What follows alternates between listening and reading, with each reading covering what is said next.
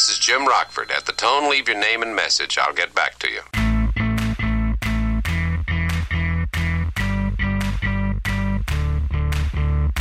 You better get to talking, mister. Who are you? I have been sitting here answering questions in my shorts for a reasonable length of time. Now I want my pants and I want to get out of here, all right? Hello, everybody, and welcome once again to the IMMP podcast, where we get a combination of nostalgia, media criticism, and horrible misuse of parental authority. My name is Matthew Porter, and with me is Ian Porter. I'm his dad, he's my son, and I make him watch TV, whether he wants to or not. Well, yeah, but do you pay me two hundred dollars a day plus expenses to do it? I don't think so. If so, I owe you more than I realized. Yeah.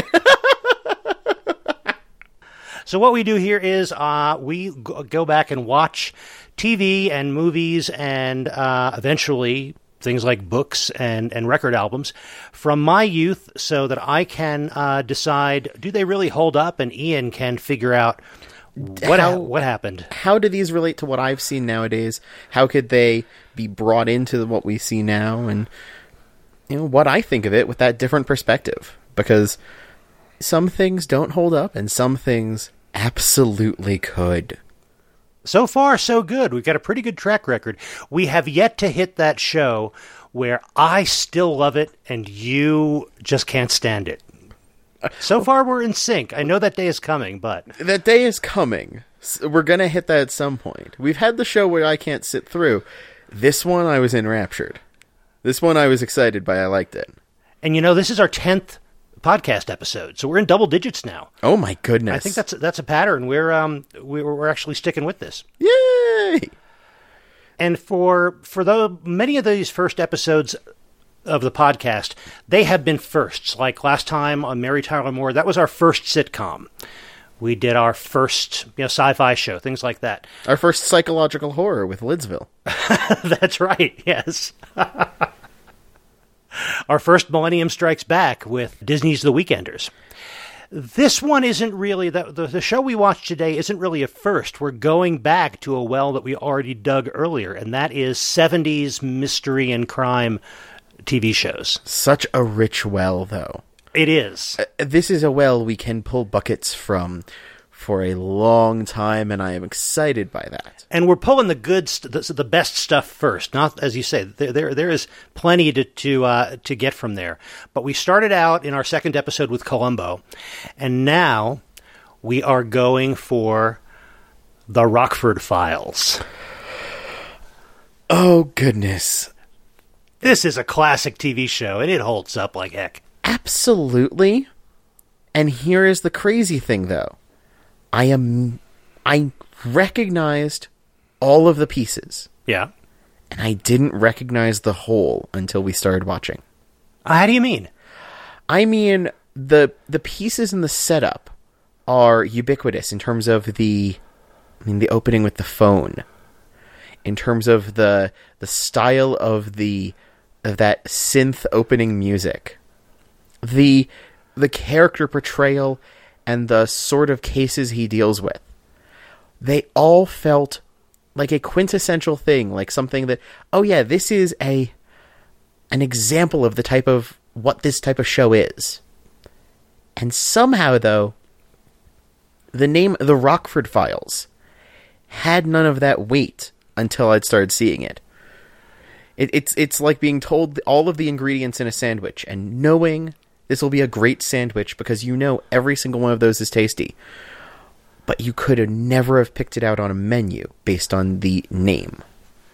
I think I understand that. I might have to parse that out a little bit, but, but Uh, Another instance of my strange metaphor, I know. you get pretty deep into these analyses sometimes, which is great. I think I know what you what you're saying. That it, it somehow you can recognize the value of all the pieces, and yet there's still something extra when you put them together into a vehicle like this.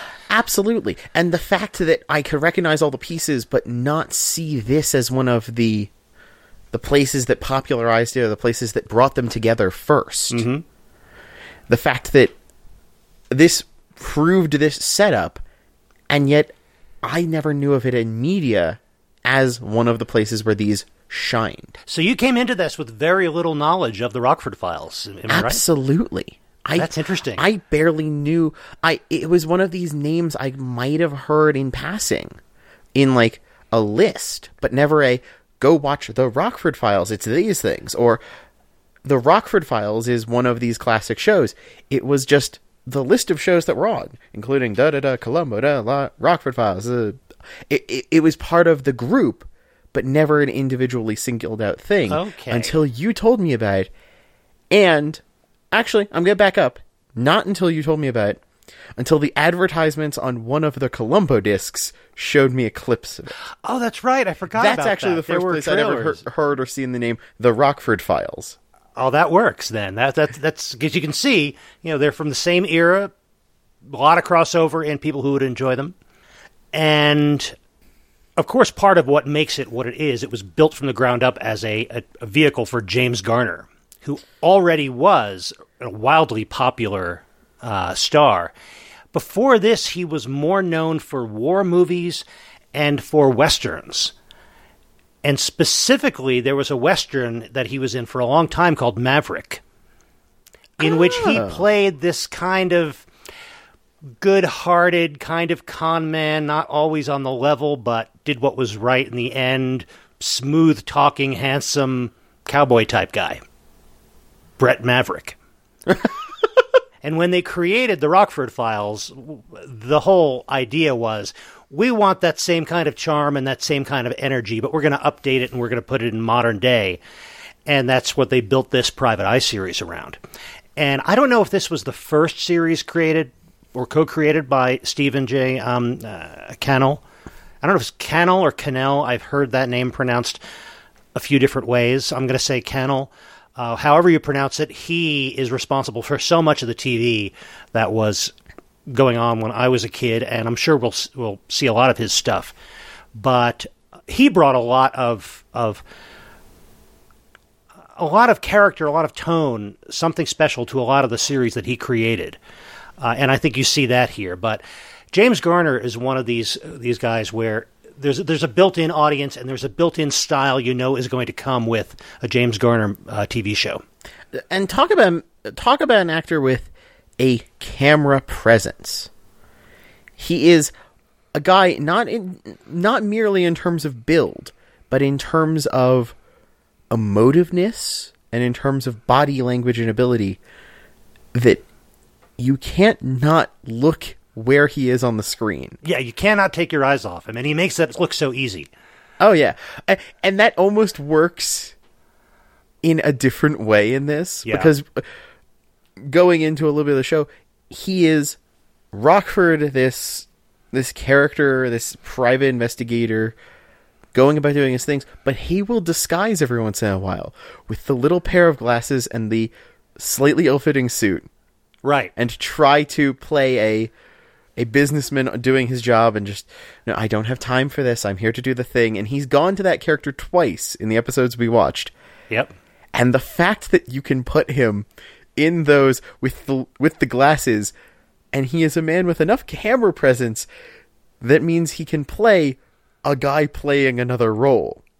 Yes. He's playing a double level there and has enough presence to do both simultaneously is excellent. And while we're watching these, we're always seeing, oh, this is Jim Rockford pretending to be an insurance salesman. There's always that double level, and we're there with him and in on the joke, in on the gag or the scheme. And that's that's part of it is that we can see him as a friend of ours, and we can see us ourselves hanging around with J- with with Jim Rockford or James Garner. Mm-hmm. He's got this everyman quality. Yeah. He he's able to play a guy in a disguise while letting the audience look right through the disguise and therefore engage with the character who's trying to wear a disguise all the more. And I think that idealized regular guy sort of character is what makes him so attractive and did make him so attractive for so long. Oh, absolutely in this. He is, And it's interesting for, for the premise of our podcast here. He's one of these actors that means something different for different generations. It's kind of a trope now that if you ask people, say, of my parents' generation, who who's uh, uh, James Garner, Did I say? I, am going to confuse this. I know throughout this podcast, I'm going to say Jim Rockford when I mean James Garner, and vice versa. I hope hope it's not too confusing. If you ask people who are uh, like over a certain age, who's James Garner, they're going to say, "Oh, he's the guy who played Maverick." You ask people who are a little bit younger, starting say with with my generation or a little bit older than me, who's James Garner, they're going to say, "Oh, the guy who played Jim Rockford." A little bit older than that, it's going to be, oh, wasn't he the guy in the Polaroid commercials? Or wasn't he the guy who was the voice of the Beef Council in their TV commercials? And then you get to the people who are going to answer who's James Garner.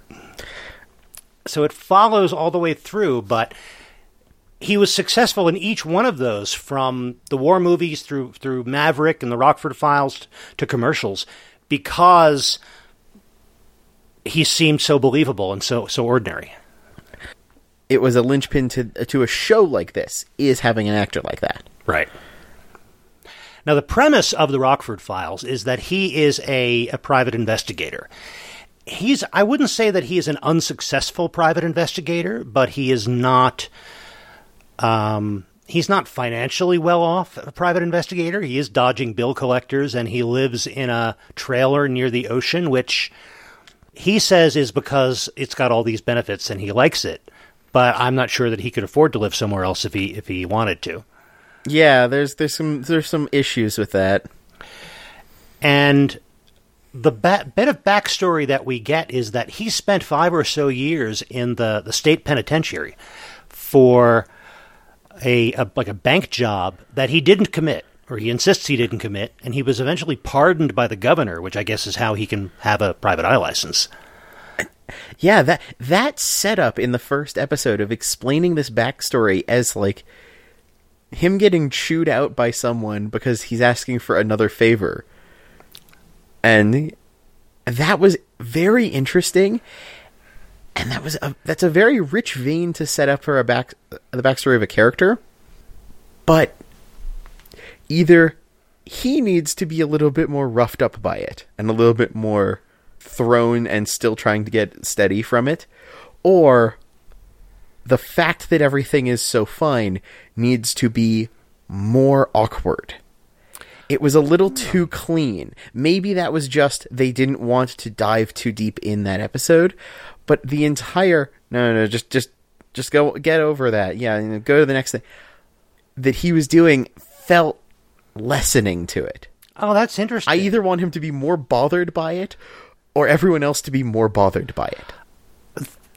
I had a very different take on that because they sort of addressed this, I thought, pretty well in the pilot, where he. I wish I could remember the exact way he phrased it, but he. He decided that didn't matter anymore. He, like, got over it. What other people thought about it didn't matter to him. Like it was it was a very zen kind of let go and just exist in the moment. He doesn't care anymore about the fact that he spent this time in prison except for some of the things he learned there. He doesn't care whether people believe that he really didn't do it or not. If you told me you were innocent, I'd believe you. I really would. Well, it's not important to me anymore. It, it used to be. Yeah, I wanted everybody to know I was innocent. The governor gave me a pardon, said it never happened. I took that pardon and I had it framed and I put it up on the wall in my office. And then one day, I looked at it and suddenly wasn't important anymore, so I, I took it down. And you think I ought to take my father's picture down? I won't tell you what to do, Sarah. I gave up that habit while I was in prison. That's one of the more constructive things I learned while I was there. Well, somebody killed him, and whoever it is ought to be caught. Well, the trick is not to get caught yourself. You're talking to an expert. I spent five years of my life in that trap. It's hard to climb out. I thought they handled that by by making it so ephemeral and making it meaningless to him. That's like all I needed there. Oh. I'd want him to keep that zenness popping up elsewhere in, in a with a similar tone Yeah. for me to fully read it as such. Okay.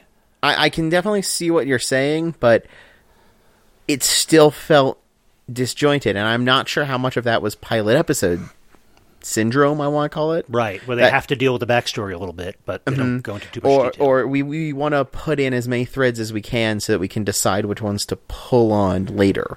Right. And, and I don't remember if they addressed that any further or any differently later on. I really don't remember much about individual episodes. It's like 20 years since I had seen any of this uh, until we started watching it. I, I've not seen a lot of the original show, but I've seen a few episodes of the original show, even if we make an episode of it later, and of its reboot. And it reminds me of Magnum PI having this, having this backstory of you know war buddies and then going to this place retirement stuff that they Yeah. made uh, maybe bigger in the the reboot, but both the original and the reboot Of Magnum? of Magnum pull on that as a thread. Yeah. And I'm wondering if they were trying to set this up as a similar thing for Rockford or if it would be used similarly. And I didn't feel that they they started it up well enough then. Interesting. Yeah, I maybe we'll we'll watch some more of this at some point to see if they address this further, mm-hmm. or if they they do anything more with it. Because that's one of the problems with the pilot is there is so much they need to fit in there, and, and that's one of the reasons why we always try to make a point of watching the pilot for any series we're going to cover here. What are all the pieces they wanted to get out on the table that they could then work with, and what did they really work with, and what did they decide to leave alone later on? Yeah, your pilot, your first episode of any season, your last episode of any season are your chances to introduce stuff Right. in a lot of shows. All the other episodes, they could even if it's a show that has stakes and continuation from episode to episode, you can't really change too far off of the the primary line of what the show is Yep. unless you're at one of those big points. Right. You need you need to be at some kind of pivot. Otherwise, you're just changing things out from under the audience in a way. Mm, and you very quickly become an anthology series Right. of disconnected episodes. Yeah, you become Mrs. Columbo. yeah, which you know, I don't know that we're ever going to talk about Mrs. Columbo, and if we don't, you're welcome.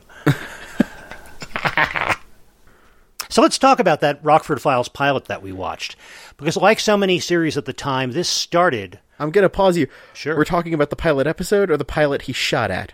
We'll get to the second one, but we're talking Okay, about the pilot okay. episode. Pilot episode, yes. Um, and like so many series at the time, this started out with a TV movie to introduce the characters, introduce the um, the setup, and then it soon became a TV series. And this sets up a lot of what we've talked about already with Jim Rockford living in his trailer. His dad being a figure in his life, although I think the actor who played Yeah, the his actor dad changes. changed from the the movie to the the pilot to the series and he's a, a private investigator. One thing they really stress in the pilot, which I don't know, I think it was one of the, the, the conceits of the show, and I think it might have faded over time, is what the name, what the title means, what the Rockford Files are. That that is excellent. And I like that being the name of it since it's it's it's a filing cabinet of things. It's it's got this physicality in some ways. Right. It's very, very specific, and they they point this out with the framing of that shot where they have the the title, and that is that the Rockford Files are the LAPD's file of unsolved inactive cases. They're cold cases, cases the police have given up on. That's what Jim Rockford, as a private investigator, specializes in. People who still want something resolved, even though the police have given up on it, they come to Jim Rockford and hire him. And that is a wonderful setup. That gives an opportunity for him to have a wider variety of case types. Now, uh, for drama and action, there's going to be a fist fight, there's going to be a car chase, there's going to be a murder at some point, possibly. But you can give him a bigger variety of starting points than a lot of other things because people can come with him from anything from my father was murdered to I think someone's stealing from the company Right. and I, I can think of all of these other things like you could have him looking after a missing pet that someone thinks was kidnapped. He'd be. You could have this episode. There's a lot more opportunity there, which means that you never wind up in the problem of uh, the dwindling population of Cabot Cove. Right, yes. And it builds in a certain degree of pathos, too, because people are coming to him when there's a certain desperation and a certain emotional need that they've got. As you're saying, I, the, the police have given up on trying to find the person who killed my father, but I need to know what happened. Or I believe there are episodes, you know, my sister disappeared and all we got is this cryptic note and the police say that she's over 18 so there's nothing she can that we can do people really need to to know these things and it also sets up that tension in the character of Jim Rockford where he tries to be more of a tough guy than he is. He Oh. tries to not care about anything. He tries to turn down half the cases that come his way but he's really a soft touch and people can get to him emotionally and he says okay i'll look into it for a few hours and if there's anything there i'll take the case. And of course he does. He's really, really nice, and I like that. and this is probably why he can't afford to live any place except a trailer Probably. The money aspect is something that's hammered in a lot in this first episode. His fees are $200 a day plus expenses. He's making bets back and forth with his dad for money right yes about like whether or not this person here is a client or a bill collector. like th- and and the other episodes do that where the phone call is you know your check bounced at the market at the beginning of the episode or uh, him going to a fancy restaurant and then trying to order a cheapest thing because he doesn't have the money. or he's going out to a restaurant it's on the client's dime so he wants to be darn sure to get his order in I think he- we also, I believe, see see him uh, either intentionally or unintentionally steal a tie, which also says something else. Yeah, we we've watched three episodes of this over the last few days, and in two of them, he tries to get into a restaurant, and they tell him you have to be wearing a tie to be seated in the dining room. So he takes he borrows a tie from the restaurant, and you're right. At least one of those we see him with later. He walked out with it. Yeah, he's back in his office taking off that tie and tossing it over his head. It's like, this is how he gets all his ties. That's right. But in that first episode, he turns to one of our other characters after they kind of give him a hard time about these pricing. And he he has this statement about how it is there to keep people invest like in, in certain that they're going to do this. If they're willing to put up that money, this isn't a passing thing they're trying to solve. I hope you can afford me. Sorry, what? I like to get the business out of the way up front. Uh, I don't want to shock you, Miss Butler, but it costs $200 a day plus expenses. $200. Plus expenses. People come to me all the time and they all have problems. Sit down. I used to be soft hearted and I'd sit and listen, but they couldn't pay the freight. So they'd leave and be all depressed, and I'd be depressed. It was turning me off to my own business, so now I do it this way. that kind of thing they do a good job of setting up in this pilot. These statements of principle for the show in, in, in the abstract and for the character specifically. Mm-hmm. he is a guy more invested in what he does, but he is making sure that he can keep doing what he does and what and other people can come to him. And he knows that if he just opened up his heart and did it for everyone, he wouldn't be around to do it long enough to help as much people. Right. There there's there's a wonderful balance to that. And the finances give us recurring jokes and recurring scenes too, because we actually see him going over the bill with a client as they eat hot dogs. And they're talking about the seven cents a mile that he's charging for travel. And he, but, but don't worry, I'm not billing for the travel time, just the seven cents a mile. Oh, and here's the federal tax that has to be taken out. And, but that's built into the fee. I just itemize it for you. It's just a weird amount of accounting for a, a private eye show. It is a lot of accounting. And at least in two of these three episodes uh, he goes on a, a thing about paper and uh, like documents. And i'm just i'm just having print shop flashbacks here with, with stuff i've done. But I, there's something about jim rockford that makes me think of him like going through community college art and and uh, accounting classes, or or maybe f- beyond that. But he seems to have some sort of background to this before the private investigation stuff because he's good at it. He does, and that's something I wonder. And again, I don't know if they talk about this, say, further into season one. But what kind of background does he have? First, what kind of background does he have where it was plausible enough for him to be involved in a bank job that he was convicted for it? And what kind of a background does he have that got him a private eye license? Yeah. Because in, in every jurisdiction that I'm aware of, and I'm pretty certain this is for Calif- true for California, to get that license, you need a certain amount of experience, either in law enforcement or apprenticing with a licensed private eye. Was Jim Rockford a cop, or did he work as a private eye or an apprentice to a private eye before he went to jail, or since he went to jail and then got uh, pardoned? I don't know what this background is, but was he an accountant at some point, or did he keep the books for a private eye or something? I don't know. a Jim Rockford art student turned accounting major who then works on like in like the HR department for uh, the police for a little while doing bookkeeping and then winds up in this thing but that gives him enough to to like technicality his way for having worked for the P- for the police office to do this is the know. sort of thing they could set up and I'm thinking this through and it's like White. He's he's really skilled at these weird sets of things. I love it, but it really doesn't want make you wonder where did you learn this, Jim? It explains some of the covers that the, some of the, some of the uh, ways he goes undercover. Oh, absolutely. As an insurance salesman or as a, a representative for a printing company that prints stock certificates and things like that, and he knows enough to bluff his way through these. He's got a small book of them. Right.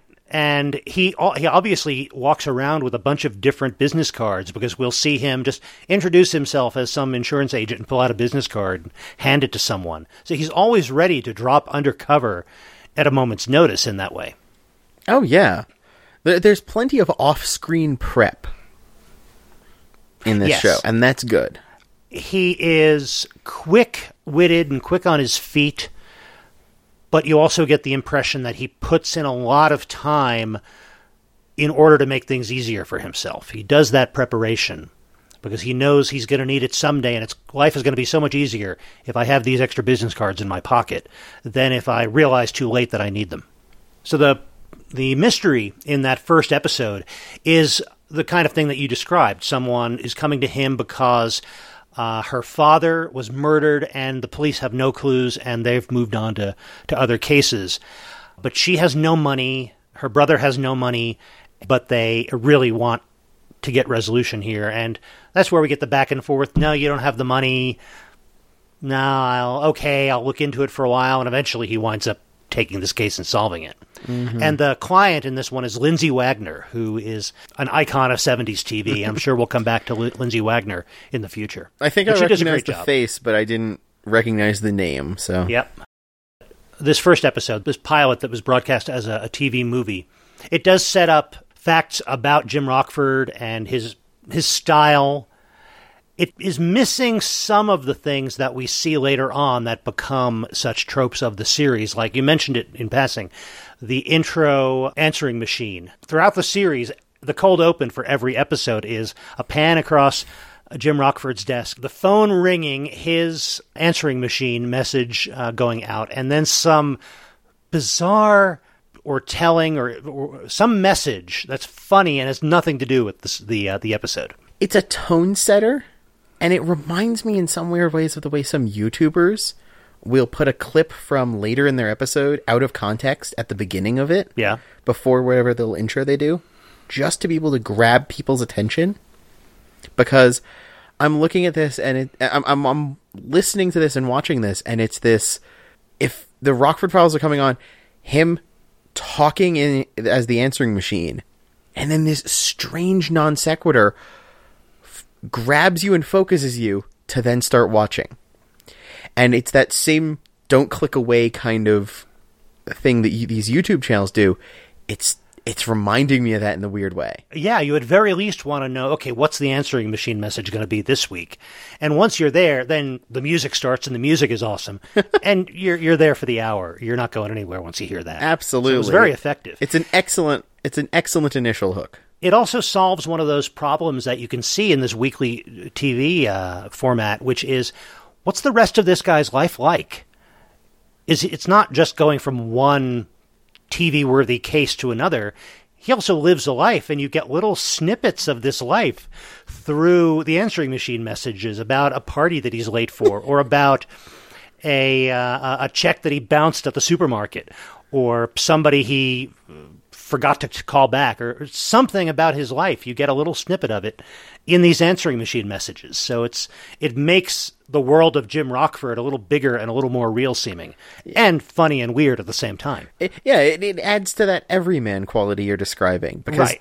you can hear like if he has a dental appointment. Yep. Everything he's getting right and everything he does because he's going out of his way for somebody else means that there's some other little piece of his life that's falling apart somewhere and he's going to have to deal with that once once we're once the case is over.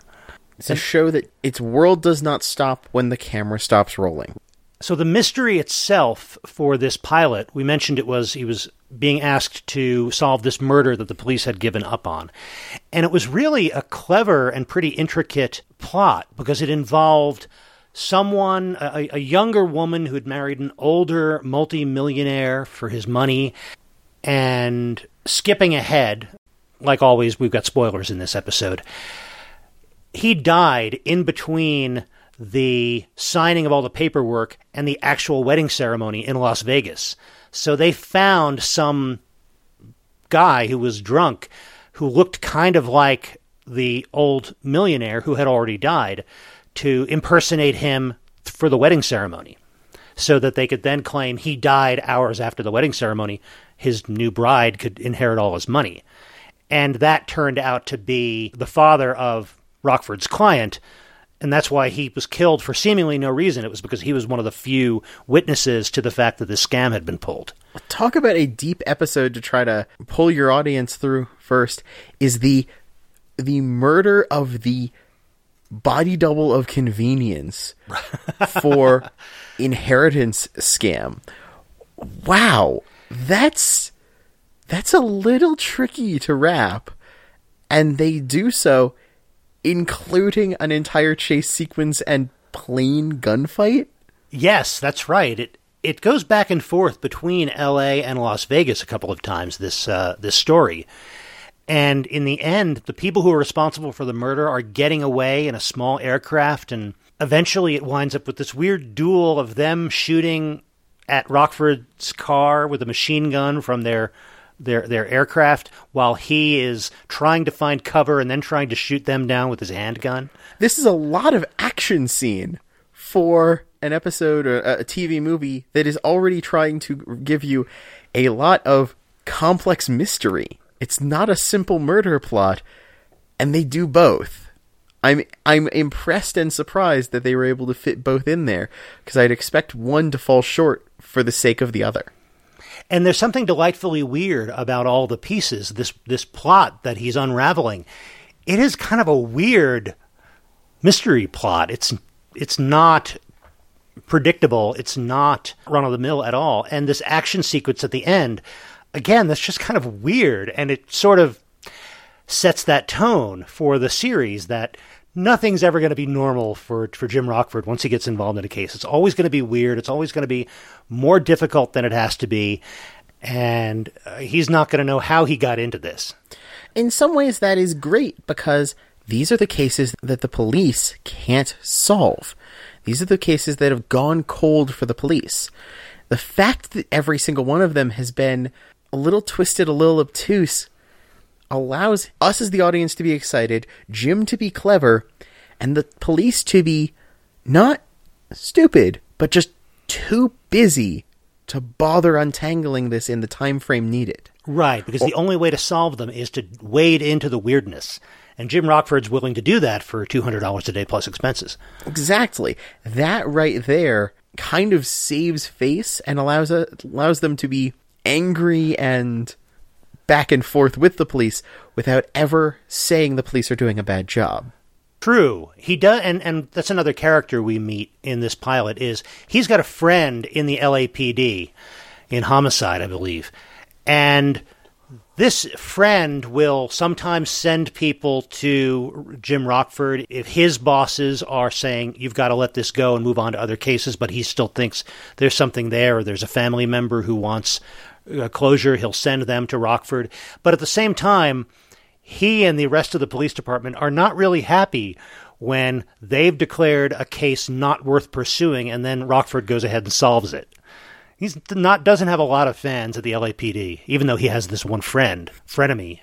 I'll tell you what I'm going to do, Jim. I'm going to fill this out, give it to patrol, but don't count on much. Well, now, what is that supposed to mean? I get kidnapped by two guys and they beat the poo out of me. I'm making a legitimate complaint. What do you mean, don't count on too much? I'm counting on you and this Girl Scout troop in here to solve it. Shut up, will you? What do I have to do? Spell it out for you?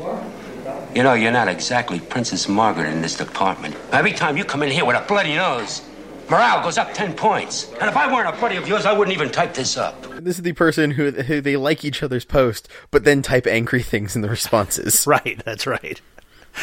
It, it is, it is a t- is a close balance, but they keep that he's never the enemy of, and he's never the ally completely of the police. And he winds up in the custody of the police fairly often. Well, the first episode involves ends with him being arrested for the fact that he has a gun without the license for it. Right, yeah, true. He, he shot down a light, light aircraft with a gun for which he doesn't have a permit, and he's being put in jail in somewhere in Nevada. Our hero, ladies and gentlemen, arrested at the end of his premiere episode. okay. Presumably he gets out because they do continue the series. Yes. Uh, he's immediately calling, like, no, call this person, this person. I'll have bail. I'll be out in, a few hours. Don't worry. He's he's got a system for this. Right. Yeah. His Which is good. Dad shows up in his truck to at least take care of his um his client slash maybe girlfriend, sort of at the end. Yeah. At the same time, he has a he has a plan for this. This means he's had to do this before. Oh, yeah. Um, he, he's definitely got a, a bail bondsman uh, in his Rolodex. oh yeah. So we then watched the first episode of the actual TV series. And that was, in some ways, superficially a similar plot, in that his client was somebody who hired him to solve the murder of his parents. James Woods plays the uh, the client, really arrogant, annoying rich kid who insists that Rockford continue looking into this case uh, to find out who killed his parents. The, the the episode begins with Rockford going to report to his client that I'm at a dead end. There's nothing else I can find out. I think we're done. But the client insists and offers him bonuses and things to keep going. After an initial pilot all about the person not being able to pay the amount he needs, the next thing is a client overpaying to push Rockford and him fighting back on the other side in some ways. No, no, no, there's no more info. No, you're not going to try to offer me more. It's like there's nothing more for me to do. Oh, that kind of reinforces this. It's not about the numerics, it's about the reason those are there. Right. He's immediately suspicious when he's being offered a a $20,000 bonus when he said, I'm not going to be able to come up with anything else. But he does. He, he says, well, I'll at least try a little bit more. Partly, I think, for the $20,000. Partly uh, because, well, there's something here. If this guy is so determined to have me continue looking into it, maybe there is something to find. And he's not ruling out, even from the beginning, that the thing he might find is his client. Right, because they do establish that the police and the DA are almost certain that this guy killed his parents, but they don't have enough evidence to prove it. So it's kind of like a, you know, OJ searching for the real killers sort of thing. Is he looking for somebody he can point to and say, they're the ones who killed my parents to clear his own name, even though he really did do it? It's very unclear where this guy stands legally at the beginning. And he's not, definitely not a character who we like at the beginning. No, he's intentionally made to grate on us as an audience just as much as he's grating on Rockford. Right. We are totally ready to believe he did his parents in just because he wanted their money. And then we follow the most interesting, strange series of other clues to half that ending. Yeah, that's right. I mean, the whole episode, even before we meet the client, it begins with Rockford tailing like a cowboy in a truck to the to a beach, and then losing him, and then getting Mickeyed and kidnapped and interrogated by the cowboy and his girlfriend.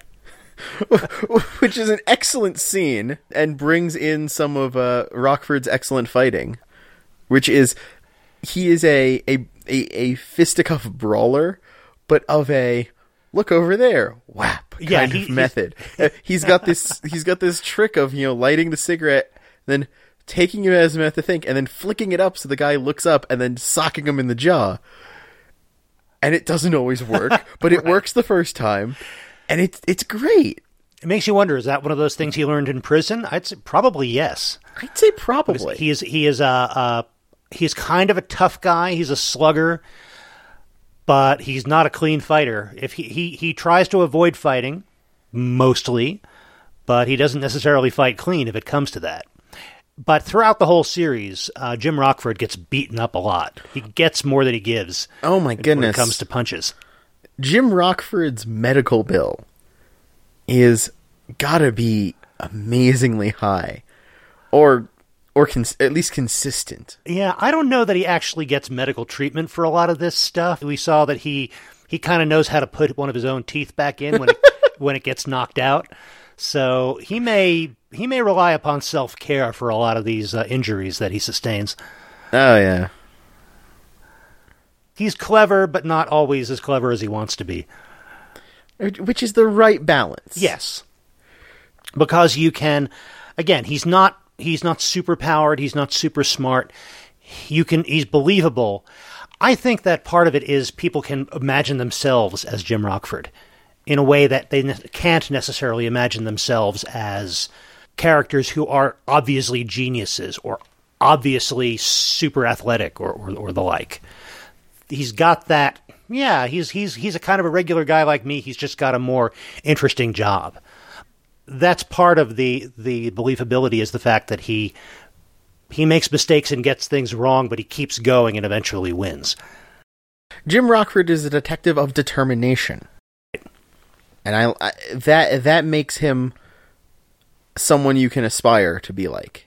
And that's probably what allows him to have at least enough success to keep his business going, even though he's always in the red. Is that he may not get a lot of cases, but the cases he gets, he does not let go of. Mm-hmm. Although the cases he chooses to take, he does not let go of.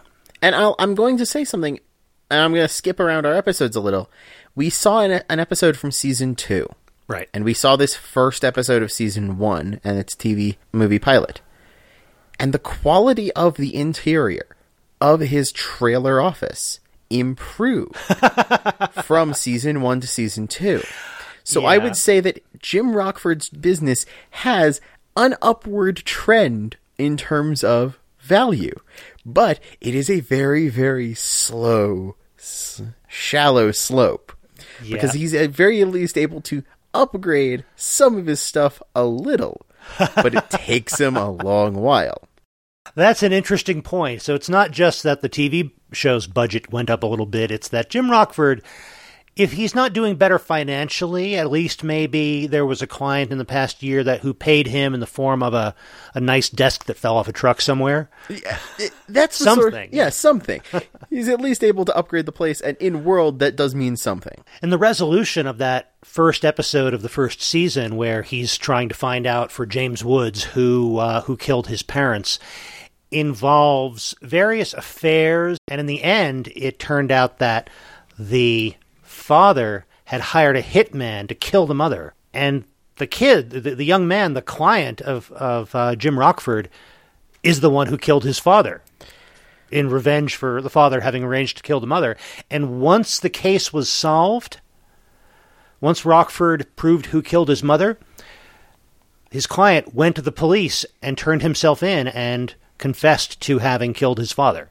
He wanted to stay out of prison long enough to prove what had happened to his mom and then he was ready to take the consequences of having killed his father in revenge. It was this weird, complicated, interlocking set of motivations.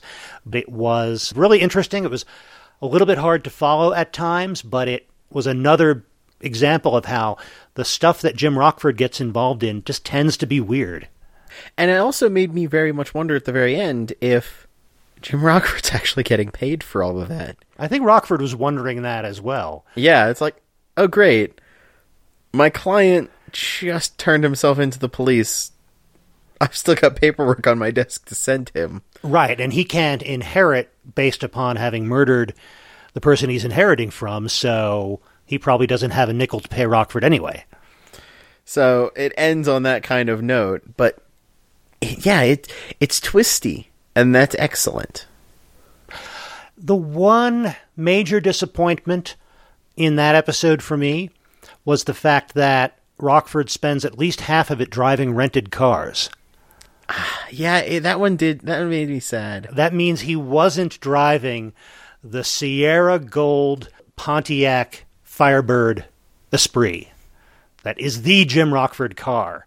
And even though it gets blown up at the end of the, the pilot TV movie, apparently he knows a guy and he has a supply of them. I think the model uh, year changes throughout the series, but he's always driving this gold uh, Firebird. And it is a cool car. I don't know if it's an inherently cool car or if it's now a cool car because it was Jim Rockford's car. But as far as I'm concerned, it's now a cool car. I hate to say, I think it's the second. Uh, okay, That is an excellent color. That is an excellent design of car. That is an ugly car color combination, in my opinion. you don't like the, the tan and gold. There was something about it that just looked odd. It looked wrong in a lot of the lighting to me. And I was I was kind of sad that I wasn't more enamored of it. I can understand. It's a very California set of colors. It's a very 70s color too. Very. Oh, that 70s. is that is a remarkably 70s color. And I do wonder how many of those they went through. Oh, I bet they went through a lot, and I bet they had a few on hand for for action scenes versus hero scenes and the like. And if I understand correctly, J- uh, James Garner did a lot of that driving himself because he was very into cars. I think he did some racing at one point, and uh, that was not always e- always easy driving. I don't know how much of that he got to do himself, but I understand that it was something he liked a lot. Yeah, but his car, uh, Jim Rockford's car goes through a lot, and that means that there's a lot of Jim Rockford cars that went through a lot. And the numbers of how many spares of a vehicle a production will have sometimes, I do find interesting Yes. because you know you've got to have a couple of them, and you've got to keep one really nice for the close-up scenes, and then you can have one that's more beaten up for the distance scenes when you see people driving around. And the numbers of how many they had, especially when they changed out, could quite could be quite interesting over the life of that series, especially because it was that a very common color for that car to come in. I don't know that it was. Uh, I know that it was a production color, but I don't know if it was especially popular, or at least if it was especially popular before the Rockford Files.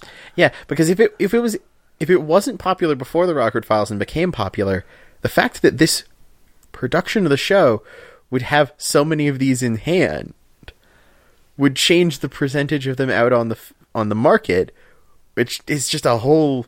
We're getting into a whole like, is the car valuable because of the show kind of weirdness. Well, today they are hard to come by.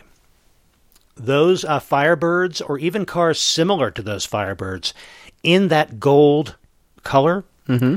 that, that that gold factory paint job, are very hard to come by for collectors because so many people want them because they were the Jim Rockford car. Oh, that's pretty cool. we actually didn't get to see as much of the cool driving uh, as that series has to offer. There's a lot of chase scenes and a lot of driving throughout the series. There's a kind of maneuver that Jim Rockford frequently made. It's called a J turn. I think it's sometimes called a bootleg turn.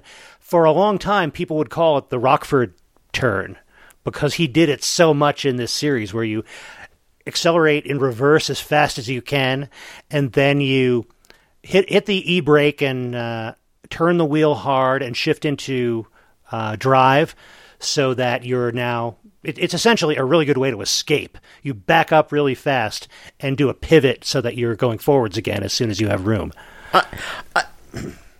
I'm picturing this maneuver. And I'm just thinking of Wash doing this with the Serenity. Yeah, I guess It's a very much his like, sort of. It's very much that sort of driving. a little bit like a Crazy Ivan kind of thing. yeah. Okay, yeah. but that was it's it, he didn't invent it, but he did it so much on TV, people started calling it the the Rockford turn. I, I'm gonna have to see at least an episode with that. Gonna have to go back and try find some. But fortunately, by the uh, the next episode we saw, he did have his Firebird back. Although he there wasn't that much driving of his car in the uh, that that third episode we watched. No, there was a lot more pacing around and being put in dark rooms. But that kind of came with the territory of this case. So this was a second season episode, I think episode 15 of the second season. and it was also the it was the, the only one that we've watched which included Beth. I don't remember her last name, but she's a recurring character, a one-time girlfriend, often his lawyer, uh, and she will sometimes help him, sometimes bring clients to him, and she brings a client to him, played by John Saxon who is a, a lawyer, but now he's working as a corporate comptroller, and he just wants Rockford to check in to see if there's any of the, the, the embezzlement or stolen check scam that he thinks is happening at his com- at his company really is happening, so he knows whether to pursue it with law enforcement. It seems fairly straightforward at the beginning, and of course it gets weird and complicated. But it turns out that this seemingly wanting to please everybody, seemingly withdrawn, but this lawyer does not come across as a particularly tough guy or even as particularly I don't know how I'm, what I'm trying to describe. He doesn't make a huge impression. He seems really reasonably smart, seems reasonably successful. He's a lawyer turned accountant. That's about all you a- need to know about He's him. a counterpart kind of everyman to Rockford's presence everyman. Yeah, he's he's an everyman who went to grad school and got a good job, kind of mm-hmm. thing. And then we see him beating the heck out of gangsters with karate. And I was hoping for that scene because John Saxon was in Enter the Dragon and knows at least some pretty good moves. So I I didn't I didn't know because of course he's an actor. He's done a lot of different roles. But I was kind of hoping for those first 20 minutes. Are we going to see him like in a fight and he's gonna he's gonna show his stuff and sure enough he does. Well, he's got to the the- surprise of the characters around him. He's got an excellent signature move of the go to take my jacket off, and while I am obviously bound my own hands behind me with my jacket mid removal, I start roundhouse kicking you till you're on the floor, then finish taking off the jacket, and by the time I've done that, you're getting up again, so you're down again. right he like invites the sucker punch so that he can kick you before you can land the sucker punch It is an excellent little maneuver, and I'm like, oh, that was awesome. so we're thinking oh maybe this guy's cooler than we thought because he can he's he's a an everyman who went to grad school and he can handle himself in a fight against gangsters but then we find out he's really not such a good guy Dun dun dun. He is involved in major uh, money scam by using his position at this company to steal cashier's checks, which he used as an out of like another state's bank to walk away with two million dollars. And by the time the paperwork finished processing, only then did they know these checks were stolen and he's still pretending to work at the company he was fired for on another thing. It's like So he set up this scam where he's getting $2 million via stolen cashier's checks, and he uses the MO of one gangster, and then he uses as an accomplice the bodyguard of that gangster. who was a gangster in and of himself who had been in another job involved in this, if I understand. Right. I think I think so. Yeah. And then he kills both of them. And he makes sure to do it in Rockford's office with Rockford's unlicensed, unregistered gun because the only reason he hired him, hired our main character Rockford, was to pin it on him and use Rockford getting in trouble for this as part of his escape. Right. The the the the, um the job for which he hired Rockford required Rockford to go into this company undercover and get a look at its cashier's checks, all the things that Rockford would have had to do essentially to pull off this scam himself. And to top it off, Beth is acting as an attorney both for Rockford and for John Saxon's character. So she's stuck not being able to testify against the real bad guy. And that's what would be required for her to support Rockford's story and his alibis. It makes things very complicated because not only is Rockford arrested for the murder of these two guys who were found dead in his trailer, but then he is taken in by the FBI for this uh, uh, bank fraud. And there's this great argument between the LAPD and the FBI guy about who gets to, to have Rockford. And, and eventually the FBI take him and they seem to believe him after he essentially tells them everything he knows, which is not much. Yeah, there's a large portion here where Rockford is just kind of watching a tennis match as the LAPD, Beth acting as his lawyer, and as the feds, like, quip back and forth to each other, and he's just, like, following it with his eyes. And then he's brought to a dark room by the feds to be like questioned. And there's a lot of him looking at the main guy questioning him and saying, "I don't know what you're talking about." And then the federal guy looks over at the other guy guarding the door, who shrugs, who looks back at the this, and Rockford's watching both of them. And there's just this, you know, you know, dog watching a tennis match head back and forth as everyone figures out we're all getting played. And Rockford is so cool and easygoing when he's being interrogated by the LAPD, including his friend, and when he's being interrogated by the FBI. That's the kind of thing that makes it clear this is not new to Jim Rockford. This is a weekly occurrence where he's brought in by the police and questioned about a crime he may or may not have had any involvement in.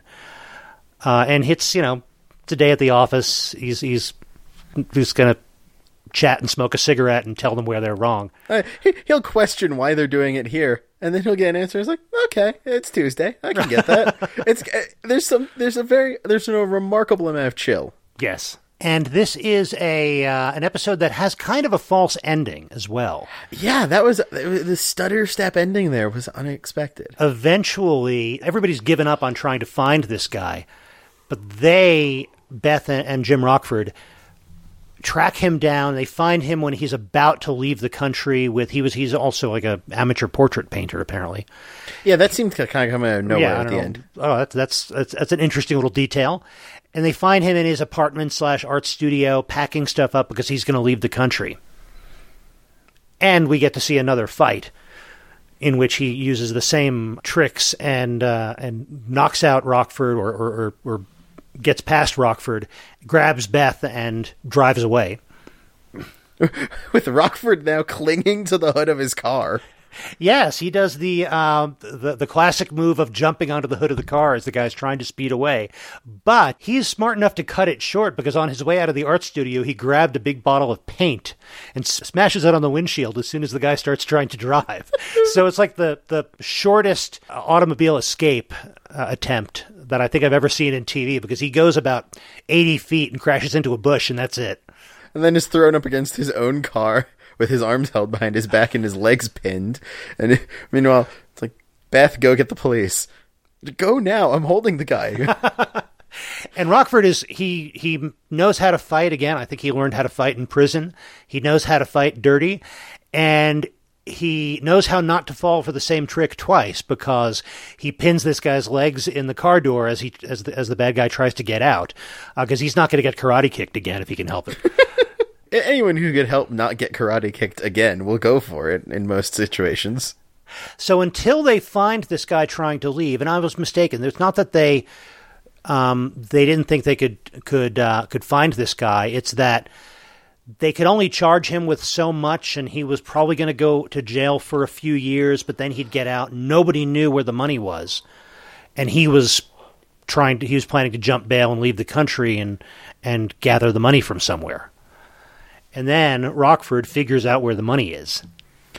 And, and this is also where my, my assumption of art student Rockford doubles up.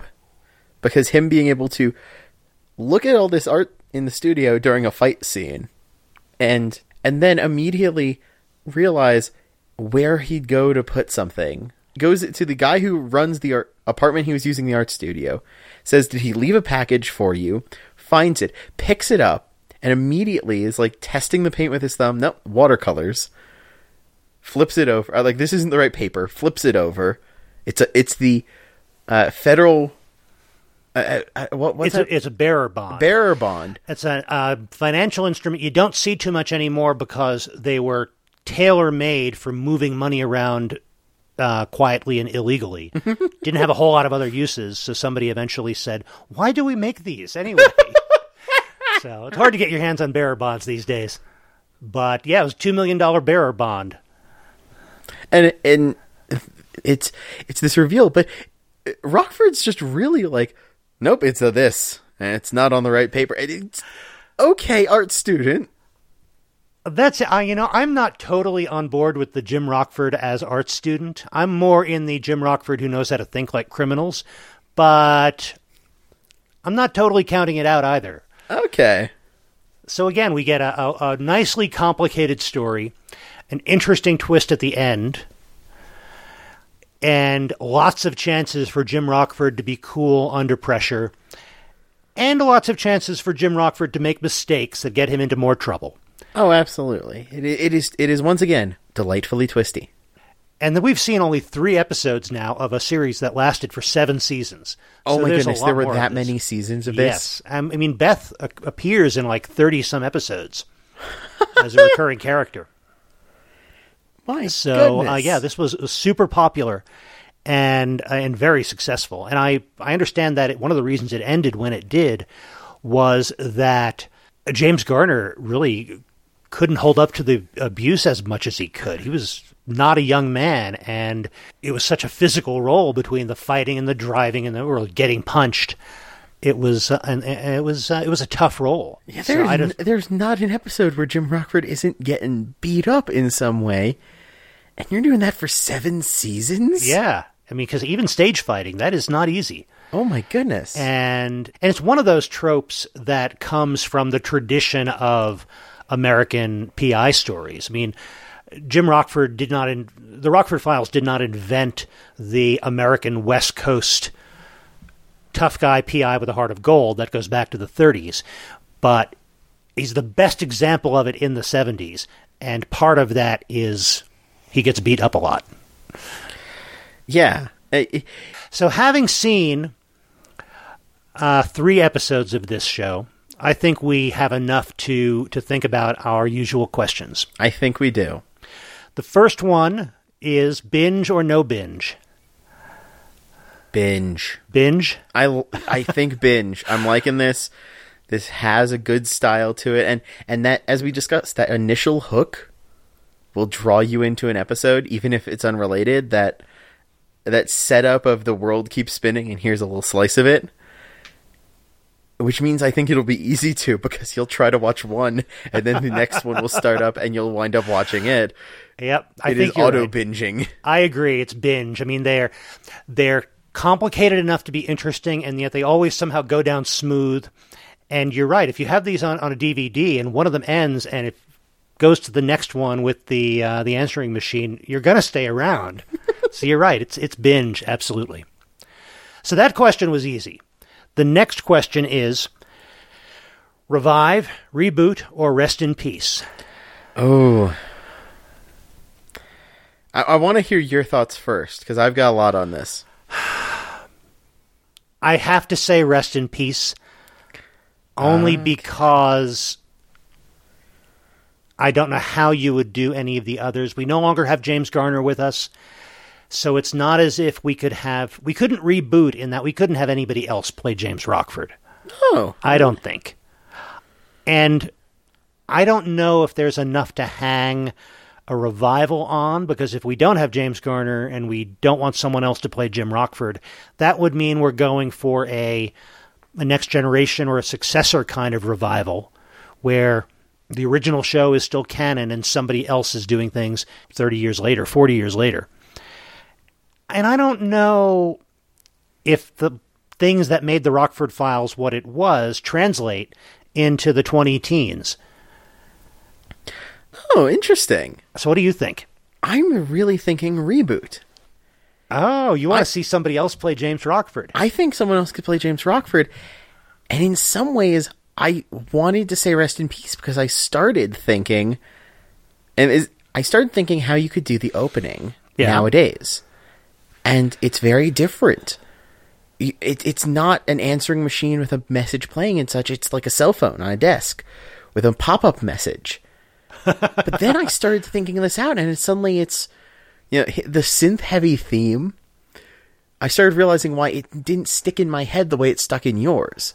As you, just, you, you described like humming it all week. Absolutely, it's so stuck in my head that in is my- such a cool uh, song. Mike Post is like the sound of the '70s and '80s, and I love that I- I- song. Mike Post is amazing. I, I like Mike Post's stuff. That is amazing stuff. but I'm sorry, you were saying about the synth theme. And I realized why it didn't stick in my head the same way. Yeah, it, it was alert tones. I've heard those synth riffs everywhere. Every time something pops up on my PC, it's notes similar to that. And it all started clicking in my head of the a modern version of it would have to a, a guy who solves cold cases who's the show starts up with him getting a message a guy who's always running, who's always focusing on the money, but is able to make stuff without the money because it's not about the numerics of it. It it it builds a character in my mind that still fits nowadays. He's just a different. He's just a little bit more techie in in a way because it's a guy who can. This is a guy who knows enough stuff to then go back and search old security footage in the modern day. This is a guy who maybe he doesn't park his RV out on the beach, but he parks next to like a bakery he's always borrowing Wi-Fi from. There's there's a character in here that still fits in the modern day, but his approach to his things shifts with what's available, and I still like it. so you want a reboot because you're thinking a hard reboot, a cold reboot, like the BBC's modern day Sherlock with Yeah. Benedict Cumberbatch and Martin Freeman. Absolutely rebooted for the present day from the ground up. Mm-hmm. This is a Rockford that sneaks in, not pretending to be another businessman, but pretending to be the repair guy for your Xerox machine or the IT guy called in to fix the thing in the basement, because he knows enough to get in on that and then do his investigation work. So he gets in in in where he needs to be because he hacks your Uber and he winds up being your driver, and you don't know that you're leading him to the place that he's trying to find. Oh yeah, and this is still a guy that can wind up getting in the same number of fist fights. Oh, sure. Who can still tinker and enjoy uh, up uh, his car the same sort of way. It, it still feels Rockfordy enough, but it is a little bit more of a cold reboot for a modern day. But it fits in my th- in my mind, and it it I, it started in my head all from that opening, and how you do that now, and it it just seemed to flow. Okay, I am not as set against a reboot of the Rockford Files as I ever would have imagined myself to be. Uh, I, I am more open to it than I ever would have imagined myself to be. You've got to find the, an actor to pull this off. I don't know who that would be, but that would be the key. You're, you're right that it could be done, but it would have to be a vehicle for the right kind of performer. Mm-hmm. this this is one of those things where if you can have the right actor at the right time, it would work. It would fall to pieces without someone with enough presence to carry it. But I, I, I have hope that it would be possible. So I'm hoping this isn't forgotten, and I'm hoping that people remember its name more. Because as I said in the beginning, I didn't know its name. I knew of the pieces. I didn't know the name of the Rockford Oh. Files. I'm hoping the name gets known more because I don't want that to. I i this is a great vehicle opportunity for the right person in the right time, and and that is without ruining how amazing it was. Her name's Garner when it was on as it was. Yeah, I'm going to have to give some thought to who could possibly play Rockford. This might be a ha- we have to come back to that Might part just be. to think about it after we've seen a few more episodes and think Right. about it. Yeah, I think we're going to have, yeah, that, we're, that's going to bear some thought. But yeah, I think we've got some answers to our questions, or at least suggested answers to our questions. Definitely binge, and yeah, let's start to think about a reboot. Yeah, yay! And on that note, thank you everybody for joining us once again for the uh, IMMP.